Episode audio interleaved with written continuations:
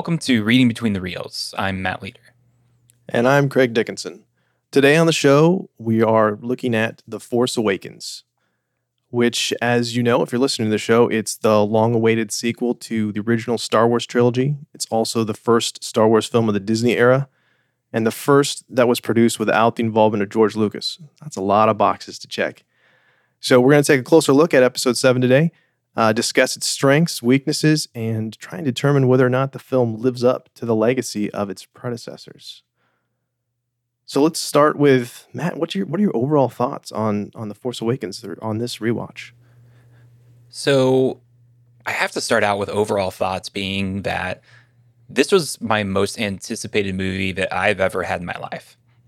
When I first saw the trailer drop, I watched it about 15 times that first day, kept replaying it. The all the trailers, I should say, are, are quite stunning.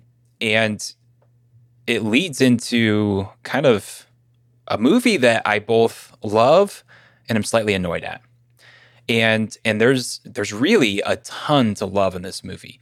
Uh, the character work, I think J.J. Abrams brings a a kind of kinetic cinematography and directing style that's just full of energy, which I think is really refreshing. And I was thinking about this on during the rewatch. You know, I was one of the one of the big fears is you know, is Star Wars even relevant this time? Is it, you know, can it capture the same magic that the original trilogy did? Um, because there were a number of people, and I kind of count myself as one of them, that were a little disappointed with the prequels.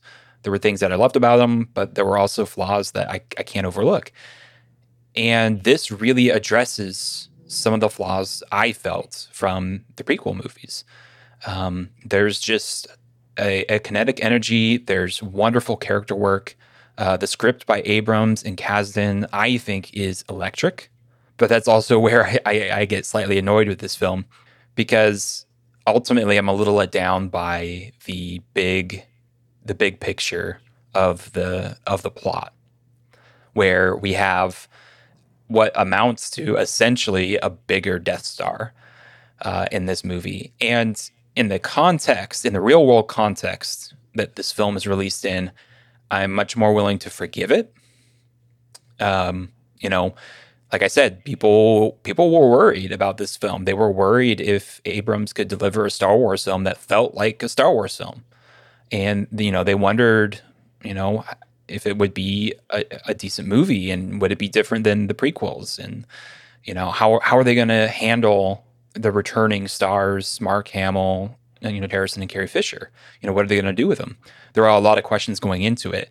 And so I think both Kasdan and Abrams felt a little bit more comfortable throwing a pitch right down the middle, a very familiar storyline. And that's kind of the big gripe with this movie is that it feels very, very similar to A New Hope.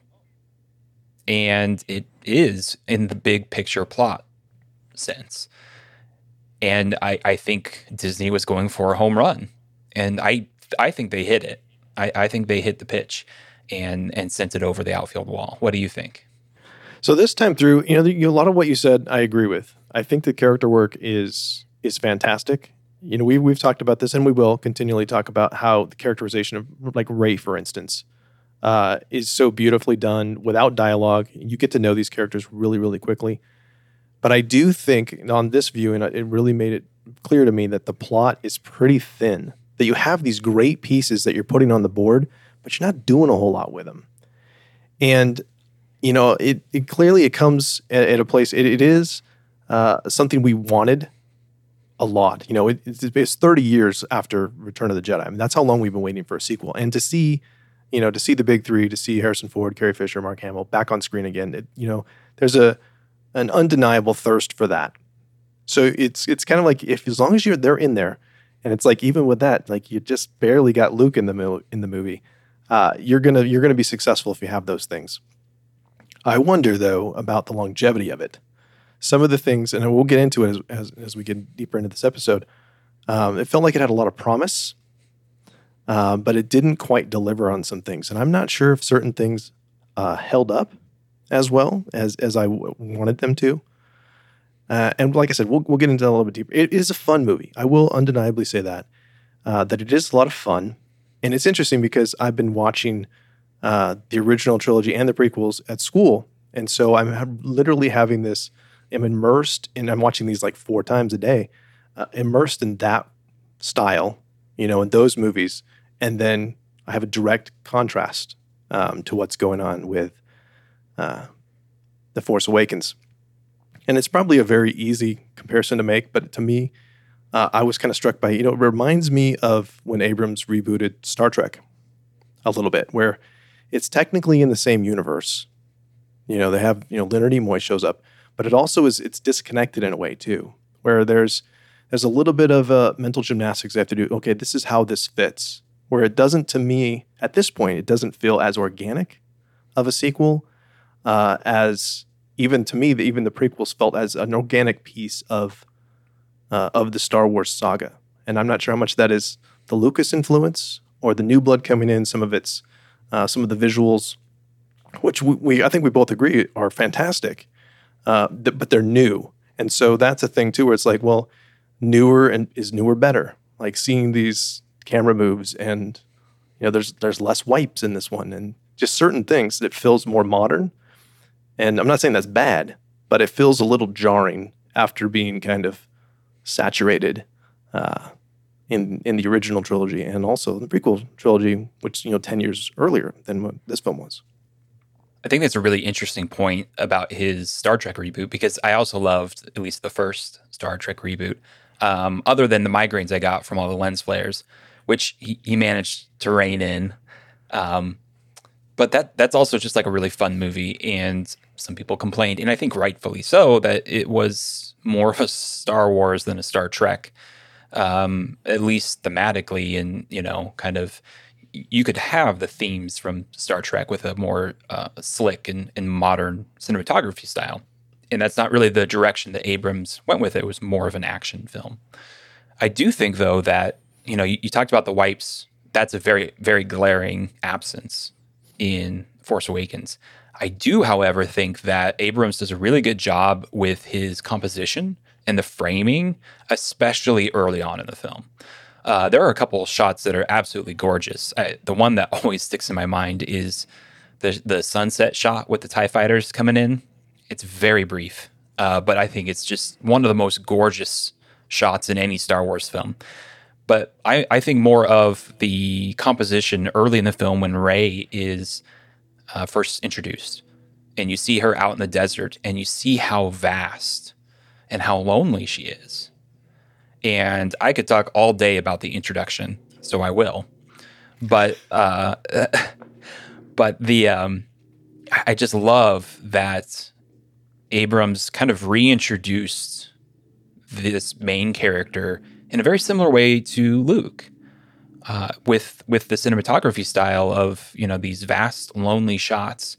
And you see in the original Star Wars and in I think the original trilogy, trilogy overall, they have a lot of really wide shots, and they really use that composition to reinforce the character, the character's emotions, the loneliness on Hoth, the loneliness on Tatooine, and I I don't seem to recall as much of that in the prequel movies. And I could be wrong, but I do believe that there are more wide shots in the original trilogy, especially ones that like line up with the characters feeling this sense of abandonment or loneliness that I think is one of the key themes and and and, and moods of early uh, Star Wars, as in chronologically early. Yeah, no, that makes sense. And and I'm thinking about the fact that the Rey doesn't say anything until BB-8 shows up.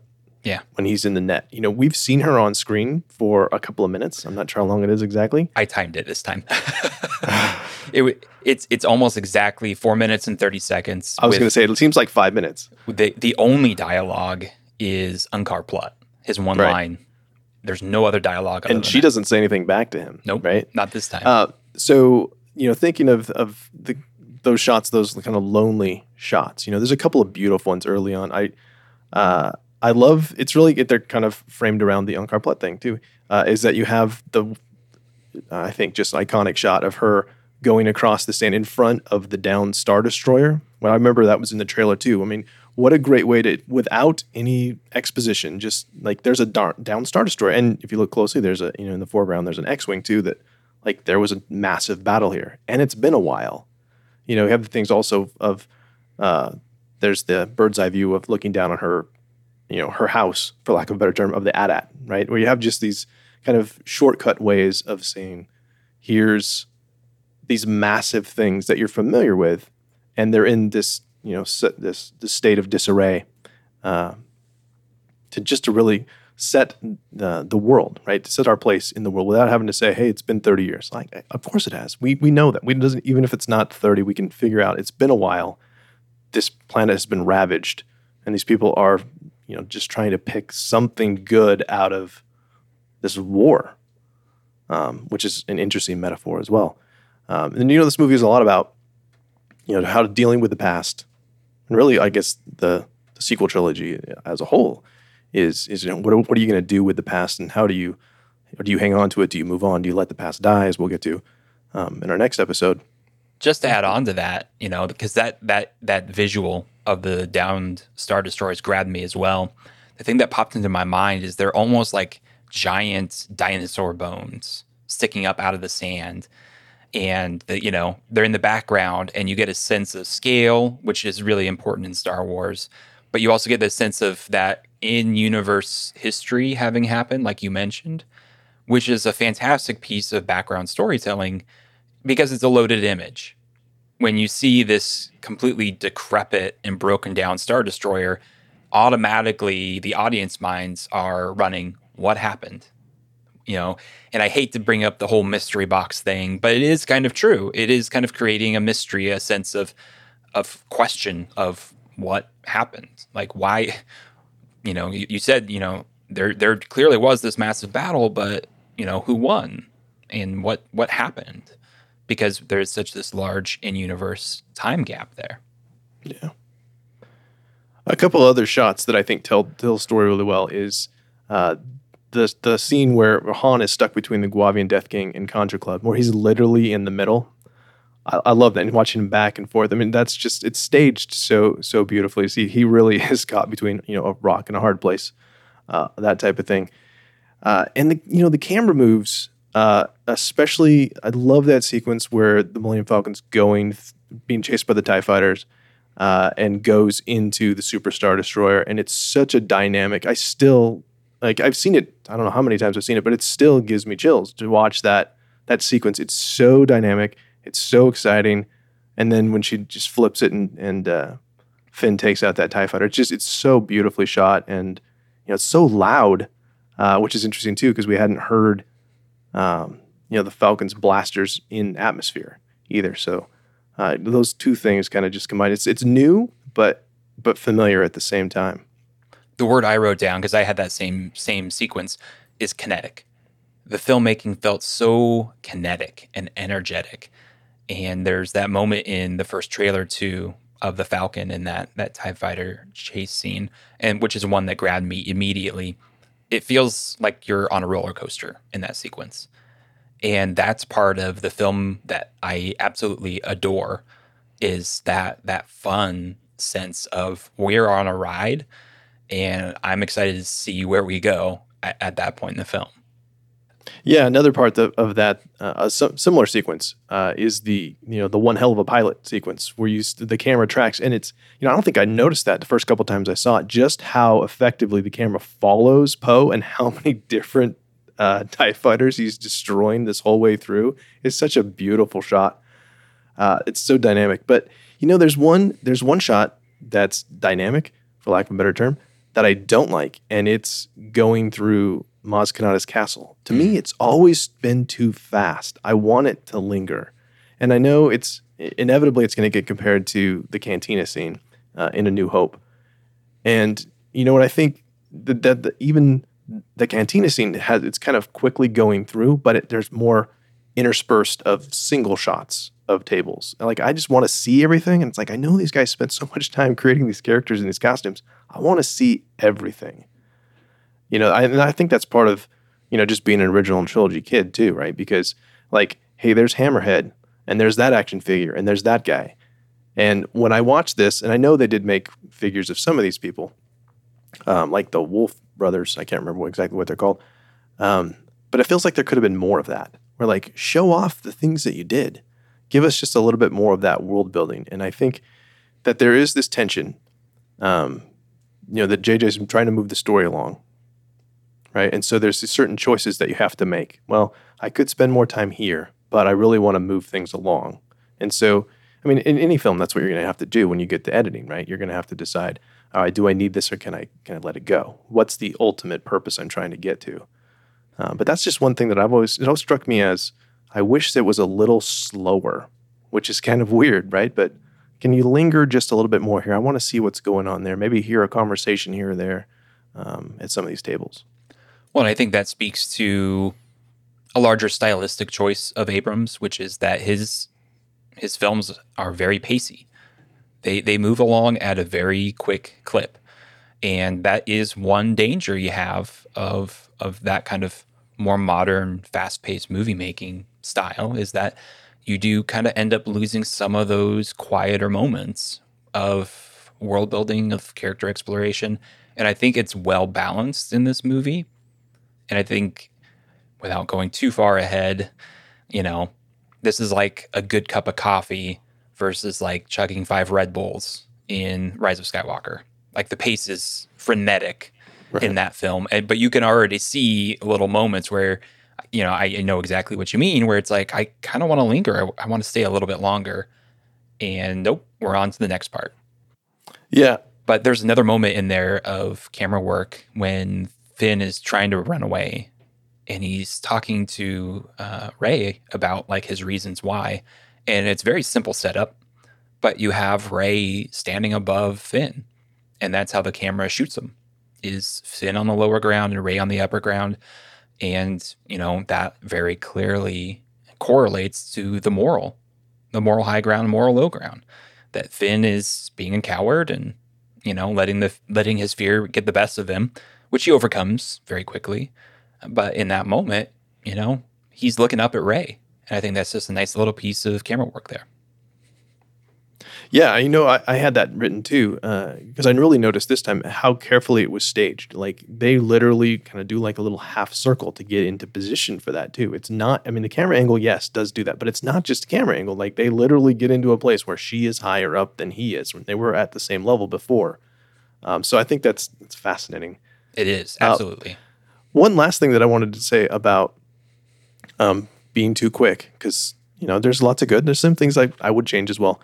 Uh, is the shot of Hosnian Prime yeah. when you see the people on the balcony, and this is a thing a lot of people have talked about, is give us more of that because I don't care who those people are, and I know that there is, and there's a deleted scene with, uh, I believe her name is Korr Sella, um, she's the the primary woman right in the front there. She's a, uh, an aide for for Leia, and they have a scene earlier in the film that's cut for time and pacing and everything else.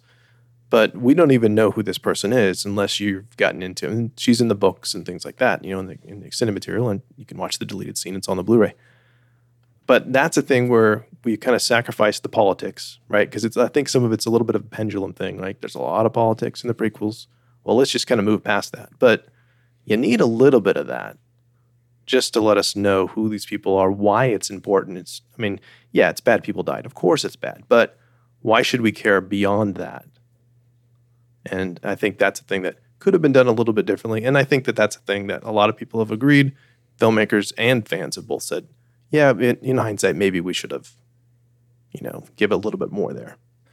Well, I think that strikes right to the heart of my biggest complaint, which is that you know that and that the Hosnian Prime scene perfectly illustrates it. Is you're right. I don't know who these people are, and I don't really care. I I think I probably should, but I don't. And I think that's one of the issues is that instead of focusing on personal stakes for the characters that we do really like, uh, a big chunk of the later half of the movie is kind of taken over by Starkiller Base and this battle that is very reminiscent of the battle from A New Hope, involving characters that I don't really care about a ton. And I just feel like they you know, they, they did such amazing character work at the beginning, and I really like these characters. I wish we would have had a slightly smaller story in terms of scope, in, you know, of in scope of the plot. And I think the perfect illustration of that for me is uh, um, Han's death. You know, that is the perfect example of personal stakes. Um, and I think it was fantastic. You know, we both know that Harrison Ford, you know, famously kind of wanted his character to die off uh, after Empire Strikes Back, and uh, you know, people have have thought that maybe you know one condition of him returning to these these sequel films was that his character actually dies. But I think it's perfect. I think it's beautiful. Uh, and there's several different things about this this scene that I love. The first thing is just from a narrative perspective, his death actually means something, and it is shocking, but it's not shocking just to surprise us. It actually means something for the characters. Uh, it means something for Rey in particular because he has very much become the mentor figure that Rey, you know, has desired for her whole life. But it also means a ton for Kylo because that whole scene right there is really him struggling between the light and the dark side, between his greater and, and lesser, you know, selves. And you know, in particular, the lighting in that scene is is one of my favorite things uh, to show students. Throughout the whole film, Abrams plays with blue and red, and it's a very simple dichotomy. But I think it works really well, especially for Star Wars, because in the end, it is so simple. I, I love this about Kylo's mask is there's so much chrome on it, and throughout the whole film, it reflects so much light. Uh, in the scene when Kylo is torturing Poe, Kylo has red light reflecting off of him, and Poe is kind of shadowed in blue light. On the bridge, um, you have like I think it's a window or something with this light shaft coming down, and Kylo's face is quite literally lit on one half in blue and on the other half in red, easily symbolizing the split nature he has inside of him. In the moment when he's clutching his lightsaber and he makes the decision, he tightens his hand, there's a close up shot of it, and he's going to kill Han. The light shuts off, the blue light on his face disappears, and he's left only in red and shadow. And it's like, it's so simple, but that's awesome. It works so well for Star Wars. I love that. Yeah, no, I, I agree, and you know, I can, as you're saying that, I can hear it too. You know, the the sound of the lightsaber, and you know, we talk about sound effects sometimes, trying to figure out what's the meaning of that. Kylo's lightsaber is so distinctive, and it's just angry.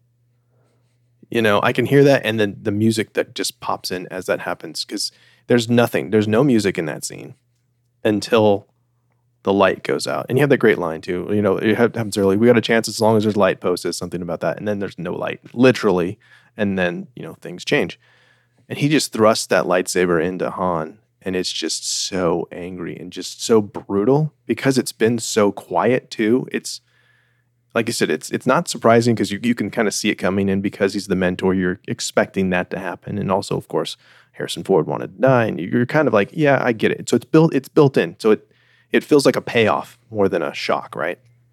But the sound is so aggressive and so out of nowhere, out of the silence, that it's still shocking, uh, at least to the senses. Well, speaking of speaking of Kylo, is he the best character in the sequel trilogy? I would say yes, because and so here's the thing: we talked about the characters. Uh, I think we get to know the characters pretty well. I don't know if we care about the characters that much, the new ones. Does that make sense? I disagree, but uh, keep going. Like, okay, so I feel like I have a pretty good handle on who Finn is, but I don't really care. I have a pretty good idea who Poe is. I also don't really care. Not in the same way that I care about Han, Luke, and Leia. I like Rey a lot. I care about what happens to Rey. I like Kylo a lot, and I think he's fascinating. I think his whole his backstory is interesting. I think that it's, it's realistic too. I love that they made him a Darth Vader fanboy because you have to, you're doing this in the shadow of Vader no matter what. He is the most iconic Star Wars villain, maybe most iconic movie villain, period. So following in his footsteps, it makes sense to kind of go the meta route of well, let's just make him a fanboy. He, he's clearly going to be a ripoff of him. So let's just play into that, right? Let's let's make that happen. And to see, you know, his his parents are Han freaking Solo and Princess Leia. Like, there's a lot to live up to there. You know, that's a lot of pressure to put on a kid. Of course, he'd be easily manipulated to, no, you know what? They don't care about you. You're never going to live up. So you might as well take this other path. So I care about him and I care about Rey's situation too.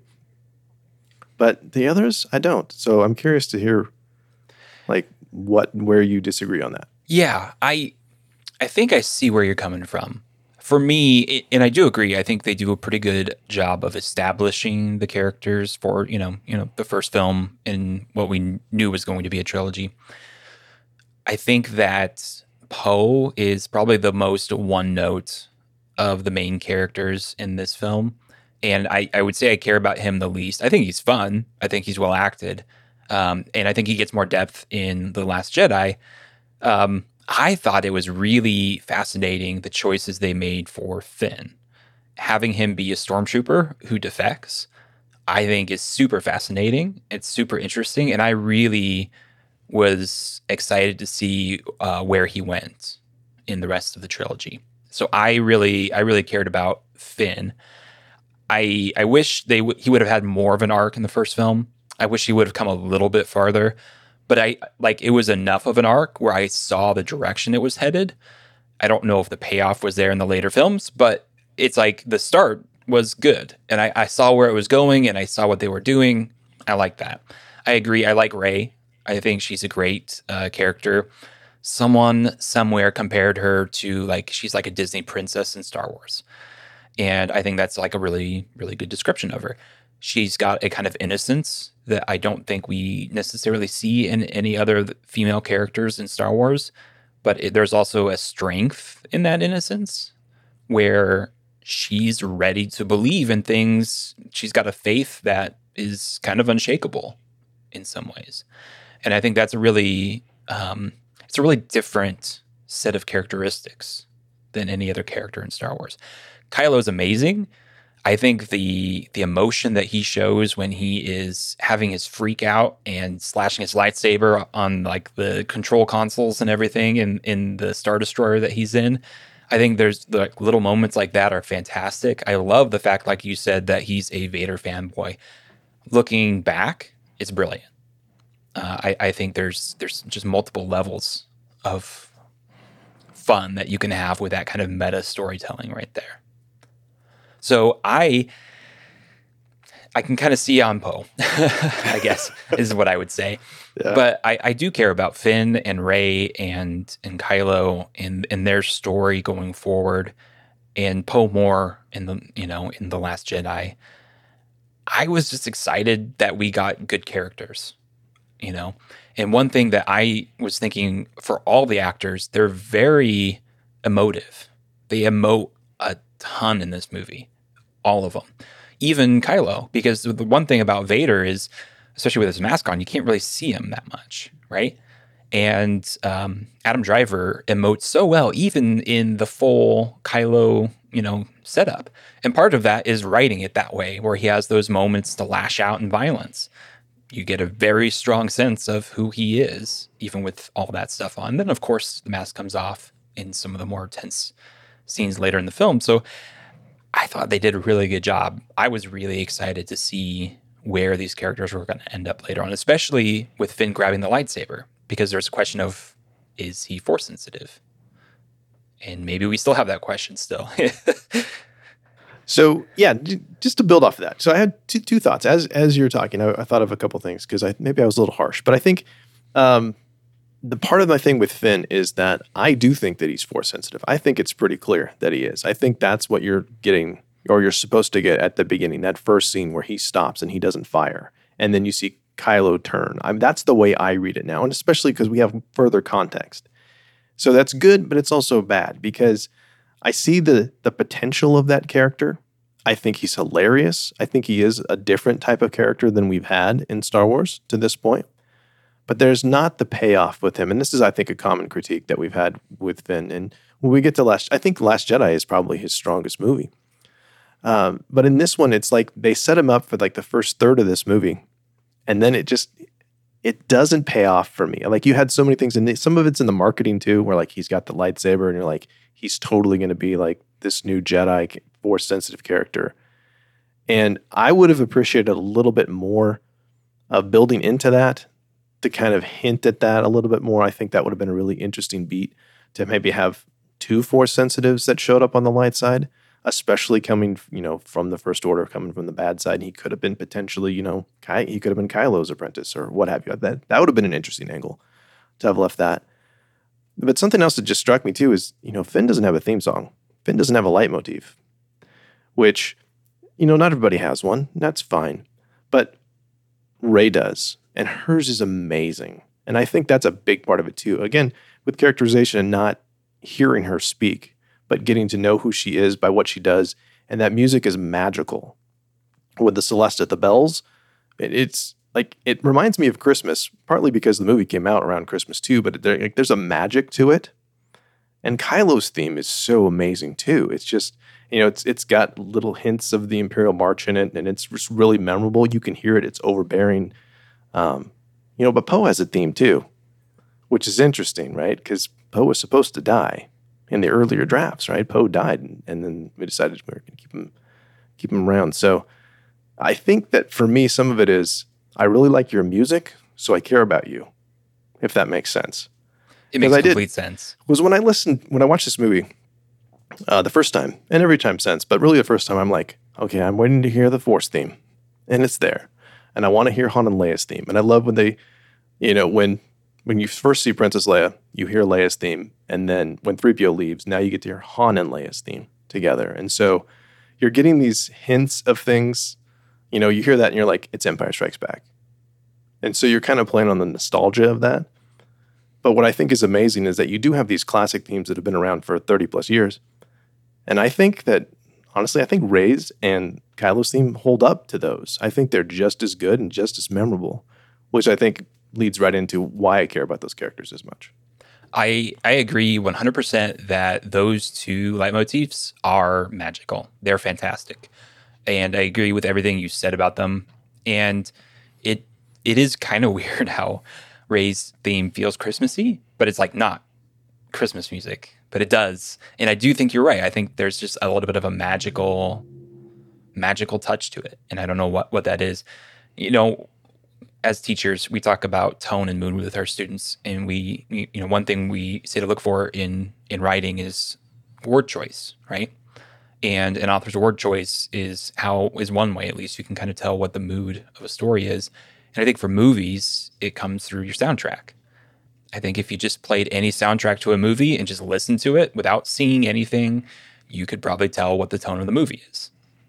And I do think that it's telling that Finn doesn't have a theme, which is kind of weird. I that's not something I noticed, but that would be really odd if because he's clearly one of the main characters, and that's you know leitmotif is is really really big in Star Wars, and I think the fact that you know you have this kind of magical, playful, in my mind, innocent theme with Rey is kind of endearing. And you have this big bombastic theme with with Kylo, which is intimidating and you know what do you have for Finn? And I do agree with you that the payoff. I think the payoff was there in the in the battle in the forest. I think that that Finn had a payoff. It it wasn't anywhere near Rey's, and it, it, it paled in comparison to Rey's payoff, uh, where she finally channels the Force and fends Kylo off right at the end, which is also beautifully shot with with the blue and the red uh, reflecting in her eyes and stuff. But I do think that Finn kind of got the short end of the stick as, as as far as narrative in this in this movie. So, speaking of performance, this movie's hilarious. That's one thing that I took away from the beginning. You know, when and you- you're not expecting it to happen right away, and it happens like in the first ten minutes, where where Poe is captured by Kylo, and he has the great line about, "Oh, okay, so who talks first? You talk first. Like I remember laughing out loud when that happened because it breaks the tension so beautifully. Uh, and it feels organic, right? Like he's this cocky pilot. Of course, he would be talking smack in this situation. You know, he's deflecting uh, with humor. And you know, Finn has that similar thing, like, "Why are you helping me?" He's like, "Because it's the right thing to do." And he just looks at him like, "Come on, you need a pilot." Yeah, I need a pilot. So it's there's so many funny things there. It's so funny that you know you've you've noticed the part where uh, where Finn is claiming to be resistance to when he's talking to Rey, and she's stifling a laugh, and they leave it in. I love that they left it in, where it's like, yeah, apparently Rey doesn't quite believe him, or she's just overwhelmed, or it's just such a natural reaction that they leave that take in there. But I always look for that. I think that's great. Uh, I have some quibbles though with with the dialogue. Uh, it drives me nuts. There's two things with Maz and Han to just every time. Um, you know, she walks away. She goes. She Rey goes. She's gonna head and head downstairs to go check out the lightsaber. We don't know. She doesn't know what that is yet, but we do. Uh, and Maz says, "Who's the girl?" And they cut away. Like, come on you're just moving things along. And this is that frenetic pace, you know, the J.J. Abrams thing. And then later on, where, you know, Maz mentions the lightsaber to Han. It's like, yeah, that's a story for another time. Like, you have time now. Take a sentence. Take take two seconds and say, uh, some dude found it in Cloud City, and uh, I bought it on the black market. Like that would have been enough. But you you set this up as, oh, there's a story, and we're going to tell you, and of course they never do.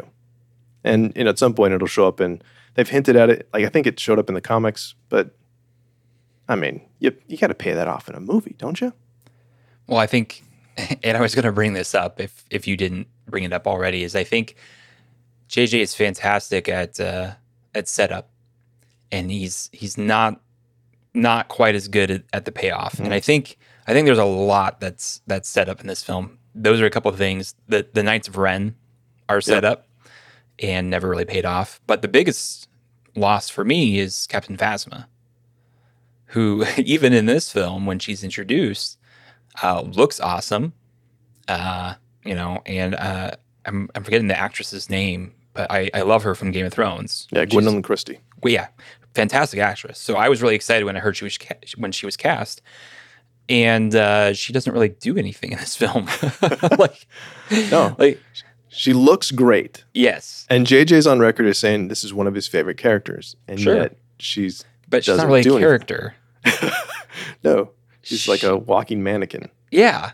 And and that was that was so disappointing for me. And I you know, there's you know, the idea of a Finn being force sensitive, which is never hundred percent paid off. You know, I think in like a very clear I guess what I would say is like he doesn't use his force powers in like an obvious way. Like right. in Rise of Skywalker, it's pretty clear he uses the force, but it's like he doesn't. He's not like a Jedi or something. Right. Uh, where like Rey very clearly does the force uh, mind trick. In right. There are a couple captured. of clear indications. Yeah. Exactly. So it's like there's a ton of things that are set up and just kind of fall by the wayside a little bit, and that's disappointing to see.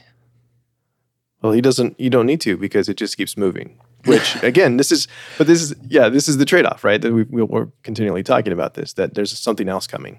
Mm-hmm. You know, so just forget about that. We're moving through here.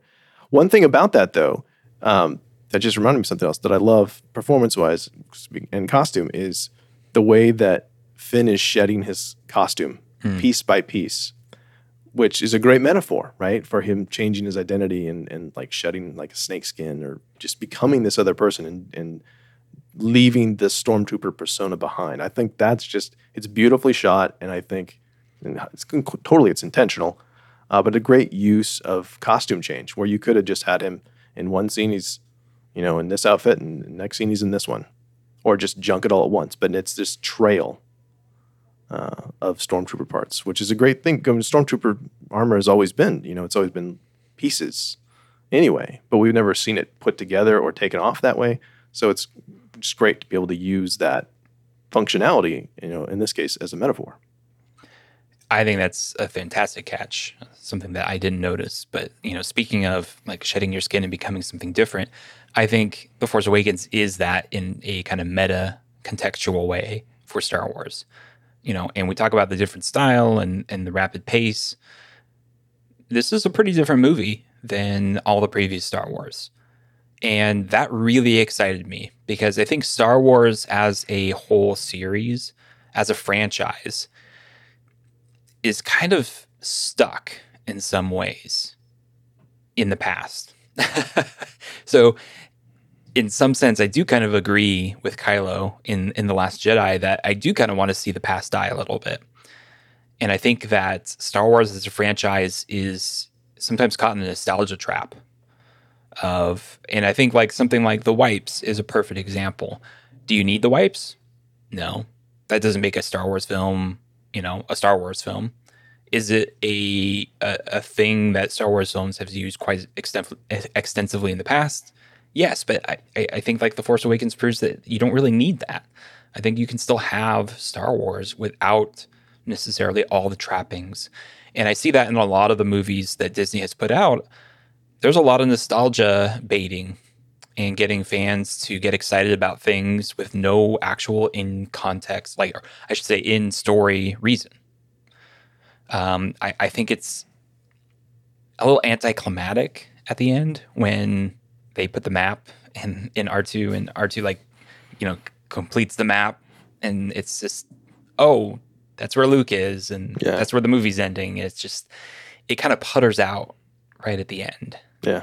And it felt uh, 3PO and R2 just felt shoved in there because we have to have those two in a Star Wars film. I it did it just it felt jarring to me.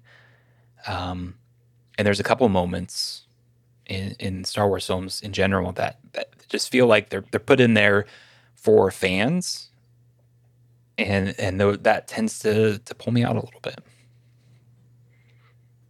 So I, you know, I, I kind of counterpoint to that. One of the things that I had was that R two is criminally underused, and so I'm gonna th- let me change slightly what I what I said. So you're saying they feel tacked on that they're just kind of thrown in there, mm-hmm. and I agree. And in the thing with like 3PO's red arm, that's just silly. Like that's just like, hey, there's a new action figure with a red arm. You're not gonna have them all if you don't have the one with red arm. And then that, that was one of the better jokes in the movie, though. I I thought that was oh. a, a, good. I mean, that was that was so cheesy. I love the joke, so I, am willing to give that a pass, even okay. though it's probably for action figure. But that, that's a marketing thing. Yeah. They replace it at the end anyway, right? He's got the gold arm at the end. Um, but you know, R two shows up. He does his thing at the end. R two always saves the day or whatever. He's tacked on. But it's like if you're gonna have him in the movie, have him in the movie. Yeah. Or don't. Mm-hmm. Or don't have him in the movie. Then move on. Mm-hmm. But this kind of halfway thing of BB-8's the new R2D2, which you can kind of see from the beginning, right? That was like right. the first time I saw the movie. Uh, that was when when Poe takes the little memory card or what have you and sticks it in BB-8, and it's like, okay, well that's like Princess Leia. Okay, boom, this is what we're doing. I see. Okay, the rest of the beats, I'm gonna know how the rest of the movie goes right now. Like you just unlocked Hero's Journey mode. Let's just let it roll. Rey's gonna be Luke Skywalker, and so on and so forth.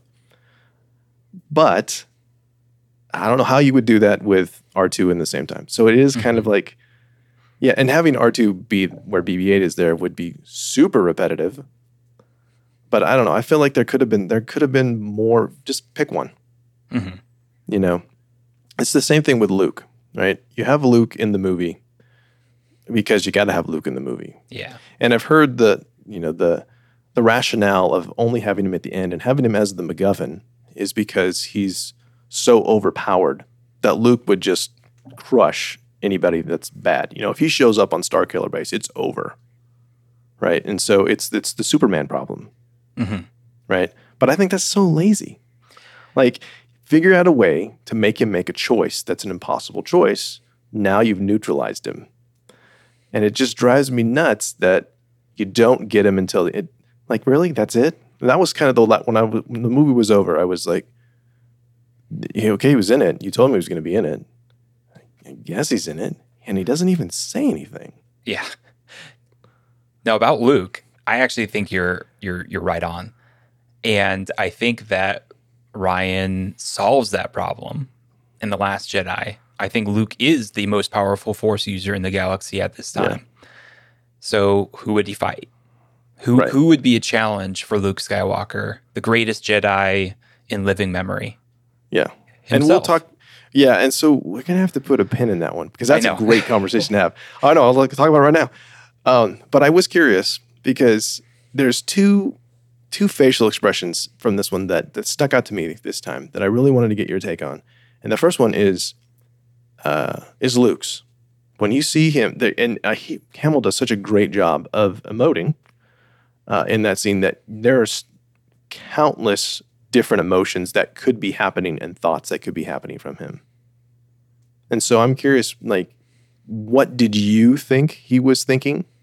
Do you remember what you thought he might have been experienced and what, what his next move would have been before you saw Last Jedi? So where my where my mind went was somewhere I had read that uh, one way that directors tell actors to act when they get close up is to not act in a way, and I'm paraphrasing, uh, but to to kind of under emote uh, when it's ex- an extreme close up, and the audience will kind of write in the emotion um, based on montage and context and and they will put that in there.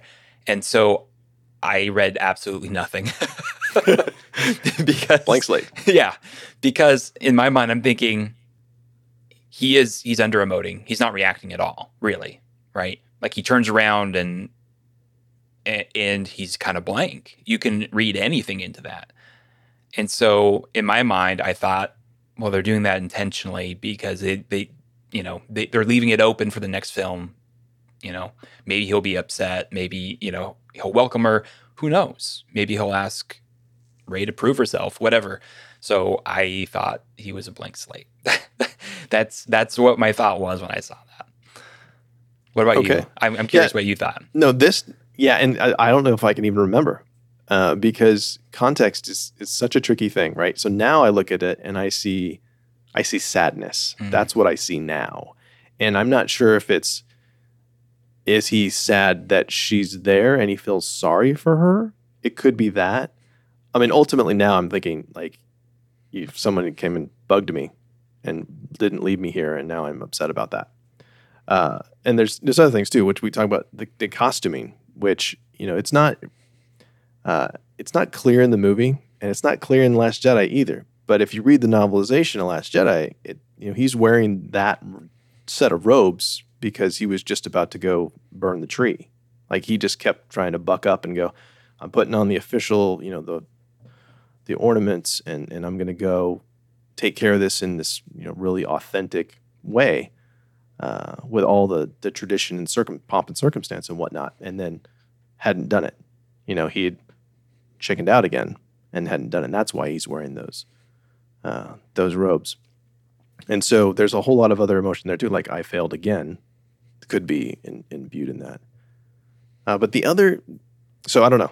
It is it is it is a blank slate, and I think it's beautifully done that you can read multiple things or whatever. It's like a Rorschach test, right? The other one though that I wanted to get your take on was after Rey knocks Kylo down and she's pacing back and forth. This time, and again, having context matters, right? Having had two movies, including Rise of Skywalker, where we find out she's spoiler alert, she's a Palpatine. I'm thinking, this girl tapped into the dark side of the Force. And that's why she was able to fight back so quickly, quicker, easier, more seductive. Again, I just watched Empire Strikes Back with my students. The only way, and this, again, I'm going to put it together, I'm going to do the mental gymnastics, that she's able to take down Kylo at this point is that she's able to tap into that part of the Force where it happens so quickly. It can happen to, you know, an initiate who is willing to be taken over um, in that way. I'm curious about your thoughts on that. Uh, I disagree. Cool. Uh, I think that because that's that's pretty much right after uh, the the big moment where they like clash lightsabers and yep. they're all paused and kind of grappling with each other. To me, through the music, I think it's made very clear that it's the light side that she's channeling. I, I think that that channel into the dark side is something that you can read read into, but it's it's almost more of a retcon based on Rise of Skywalker. Um, I, I think that the intention and I think the way we're supposed to read it is that it was almost pure light side because the way I read Rey's success with the Force in the Last Jedi is a direct extension of the fact that she is filled with faith. She believes that she can do it. And it goes back to Empire. Luke didn't believe. He didn't believe he could uh, raise the, the X-wing out of the swamp, and that that's Yoda's big point. Is you know Luke thought uh, using the Force to lift a rock was fundamentally different than using the Force to lift up an X-wing. He was he had no faith. He didn't believe. Rey is the exact opposite. She believes to her core that her parents are coming back for her, and it's like no, they're not. but but she fights for that belief in spite of the facts and the evidence and all that kind of stuff. And so I think for her, she realizes that yes, she has access to this power, to this force. She she can do this. She is a hero or can be a hero at least. And I think that's what ultimately powers her. I mean, she's clearly more aggressive, you know, at the end, but I think that's flowing from the light side of the force. See, I hear you, and I know the music does back that up. My my curiosity just just goes straight to the face because it just seems so angry to me. And again, I could be reading into it because of the lineage that we get from. it. I don't know if I thought of that before because mm. this is I've I've seen Force Awakens a handful of times, two or three times since I've seen Rise of Skywalker, and so you know everything takes on a slightly different meaning after getting you know these later movies. And you get that context. But this time I looked at it and like she just looked pissed. But I mean, before I, she was determined. So I mean, I see what you're saying, and, and I, I, could totally be wrong. Yeah, because though I think, I think she is angry. I think you're right, but I think it's a righteous anger.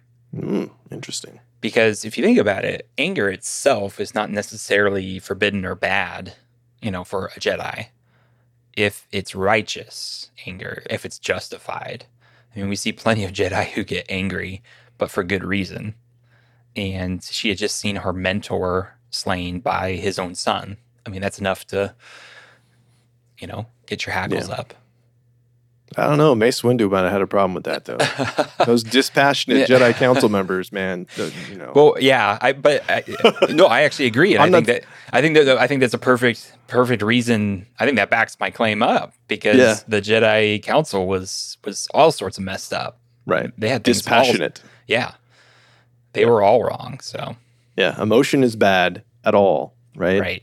That's the dark side. That's which, that's that's the logic. That's that's the doctrine of of the, the Jedi Council in the later years. Yeah. Which is also kind of another setup of like this gray Jedi idea that has, you know was floating around internet circles. Yeah. Um, you know, when the sequel movies were coming out, is like, are they going to go down this path of kind of gray Jedi?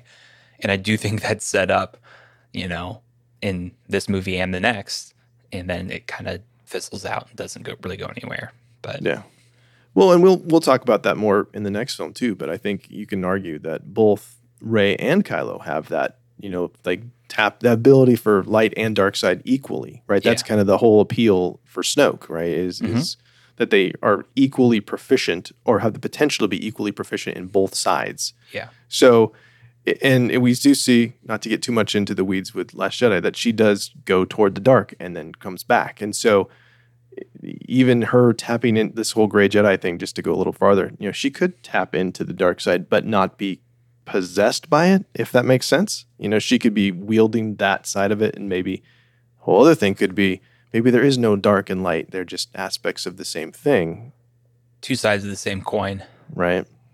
I, I so think Qui Gon would have loved Rey. Oh yeah, you know, because I think that this is like right right up Qui Gon's alley of you know a philosophy of you know you you know the ends can sometimes justify the means, and if he has yep. to break a small law, you know, do a small wrong for for a larger good, then Qui Gon would. And I feel like Rey is in that mold too. Yeah, I think that's a great point. So I wanted to talk a little bit about the fact that there's too many planets in this film that I don't know the names of from the film because that annoys me. And I know because I read the I read the novel, you know, and I have the visual dictionary and and because I'm just a nerd about that stuff. But it drives me nuts that like we get Jakku repeatedly, which is fantastic, but you can't throw Takodana in there. Here we are, we're on Takodana. Here we are on D'Qar. Why can't you do that? Because no the nerds time. like us just want to hear it. I don't know. I, that's that's I, I know what you mean. It's it's not something that, that bothers me, but Okay. I, I, I get I get where you're coming from. Yeah, that's maybe that's just a pet peeve. Sure. Um, I do love um, the duel you mentioned uh, at the end with the red and the blue. That that's on a soundstage. That's I think my favorite thing with with setting design with this. That most of everything is is real world. They they really tried hard to uh, to go, I guess, away from the prequel thing of we're going to do a lot of things on green screen. And so you have, you know, Abu Dhabi. You have a lot of stuff's filmed in England and like the forest and that. But this scene is they built a soundstage. I'm like, how cool is that? That you know, with movie magic, you make this forest, which feels like a real forest to me, um, but it's not. So I just like that's cool. Yeah. Uh, the big prop in this one uh, is Luke Skywalker's lightsaber. hmm I mean, there's such a a a massive importance put on that. I remember hearing, you know, one of the potential openings for this film was uh, the lightsaber tumbling through space uh, and landing. That that was going to be. It's that important. You know, it, it really is this Excalibur uh, motif. But uh, again, we don't really find out what happened to it, which again kind of bugs me. But Yeah, I feel like that's a direction they could have taken it. That that Excalibur direction. I think that would have been interesting. Although, and like I, I see where you're going with it. I don't think they really did that in the film though. no, To to an extent, yeah, but you could make that the MacGuffin if you wanted. yeah. Uh, Chewie's bowcaster is hilarious, and this was again talking about funny stuff. And I think, you know, it, it's played for humor early because like stormtroopers are flying all over the place when that happens. But I love the fact that Kylo gets hit by it, doesn't go down. We've seen the damage this thing does, and so to use that also as a plot device. So if you have a problem with Rey defeating Kylo, you could say, well, guy just took a bowcaster shot to the abdomen he shouldn't even be walking around. Mhm. You know, not that, and again, tapping in the force, force controls your actions, partially also obeys your commands. All of those things, it's you can really easily just magic that away. It's the force, but you also have the fact that guy's hurting something fierce, and you they may even make a point of it where he pounds his side and you see the blood. Again, there's the red color again. yeah. Yeah, and I had just just a few things, just kind of one off things. Um, I would have liked more Lor San Tekka. Max von Sydow is amazing. Uh, it's fine that he's just a little tiny bit in this film. I just Mhm. like really like that actor, and so like I'll take a prequel book. That would be that would be enough. Just have him in there, and I know that he's in the comics, like hanging out with Luke, and so they have some of that, um, which is fun. I just would like to see more of that character. Uh, Cranky Han is awesome. Harrison Ford plays Cranky in such a beautiful way where like you're annoyed you know he's annoyed but you you just love him being cranky. It's almost like grumpy old men like he could be in that movie.